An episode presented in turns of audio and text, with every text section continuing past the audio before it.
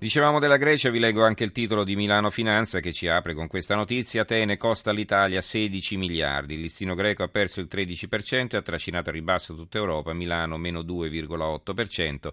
Il vento di elezioni anticipate in Grecia e timori per un'affermazione del partito anti-euro di Tsipras hanno alimentato le vendite sulle piazze europee che hanno bruciato complessivamente 200 miliardi di capitalizzazione. E noi abbiamo in linea Antonio Ferrari, editorialista del Corriere della Sera e grande esperto di Grecia dove ha vissuto per tanti anni, vero Antonio? Buonasera. Beh, sì, e dove tutto sommato continuo ancora a vivere anche se ah, ecco. mi trovo a Milano. Ecco, quindi... Va bene, allora raccontaci un po' che sta succedendo perché insomma all'improvviso così quest- questa perdita di, di, quasi il 13% lascia davvero così interdetti.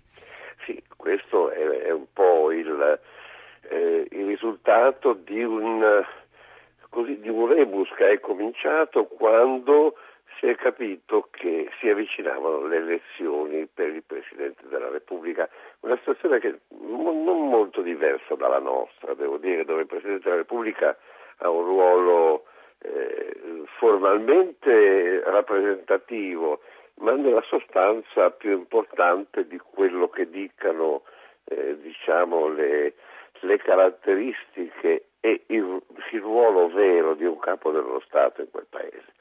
E il discorso qual è? Che bisogna raggiungere una certa maggioranza e bisogna andare oltre perché se non la si raggiunge si va alle elezioni anticipate. Eh, il Presidente della Repubblica Carlos Papuglia scade a febbraio, quindi ci sta preparando, ci si stava preparando appunto questo appuntamento con eh, la possibilità di fare uno, due, al massimo mi sembra tre eh, votazioni, votazioni e, e, così con l'incubo di una possibile nuova elezione. Perché un incubo? Mm. Ma un, un incubo molto chiaramente per una ragione semplice, che tutti i sondaggi dicono che il primo partito della Grecia, certo solitario come primo partito, non è più quello che guida la coalizione di governo, Nuova Democrazia, ma è quel partito Sirisa che è una specie di partito coriandolo fatto di tante anime, difatti è una coalizione, di fatto non è un partito, e dove convive di tutto e dove soprattutto c'è questa linea molto critica nei confronti della, eh, dell'euro, dell'Unione Europea, che il suo fondatore, che tanto piace anche all'estero, anche in Italia, c'è stato un partito che portava il suo nome.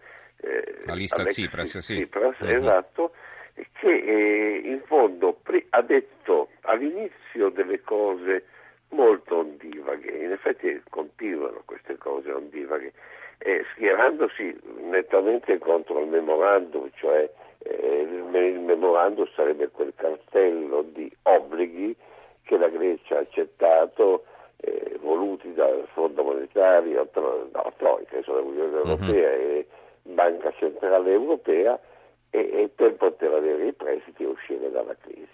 Allora che è successo? È successo in pratica che, eh, niente, sapendo che comunque si è in vantaggio, e forse su stessa indicazione della Troica, il primo ministro che cosa ha deciso? Dice, ah, sapete che vi dico?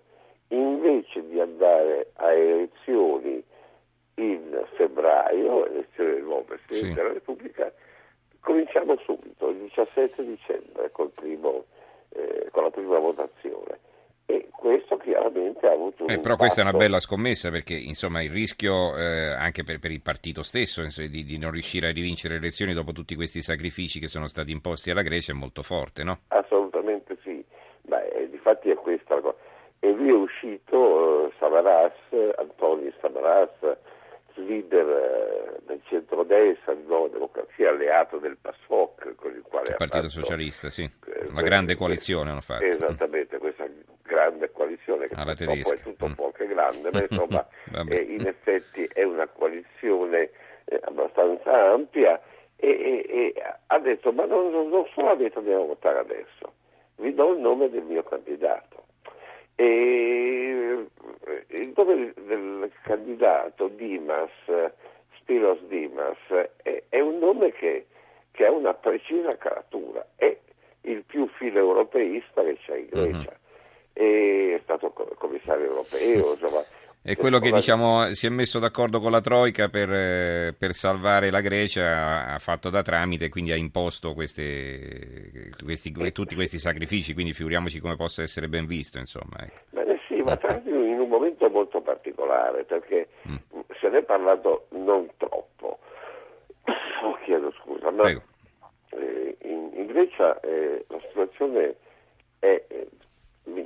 È, è, vero che il paese ha perso un quarto della sua ricchezza, il 25% del suo, della, della, sua ricchezza, però eh, ha una prospettiva di crescita piuttosto interessante, molto più alta di quella dell'Italia e quella di altri mm-hmm. paesi, ripeto, dopo aver perso un quarto della sua ricchezza, ma non solo.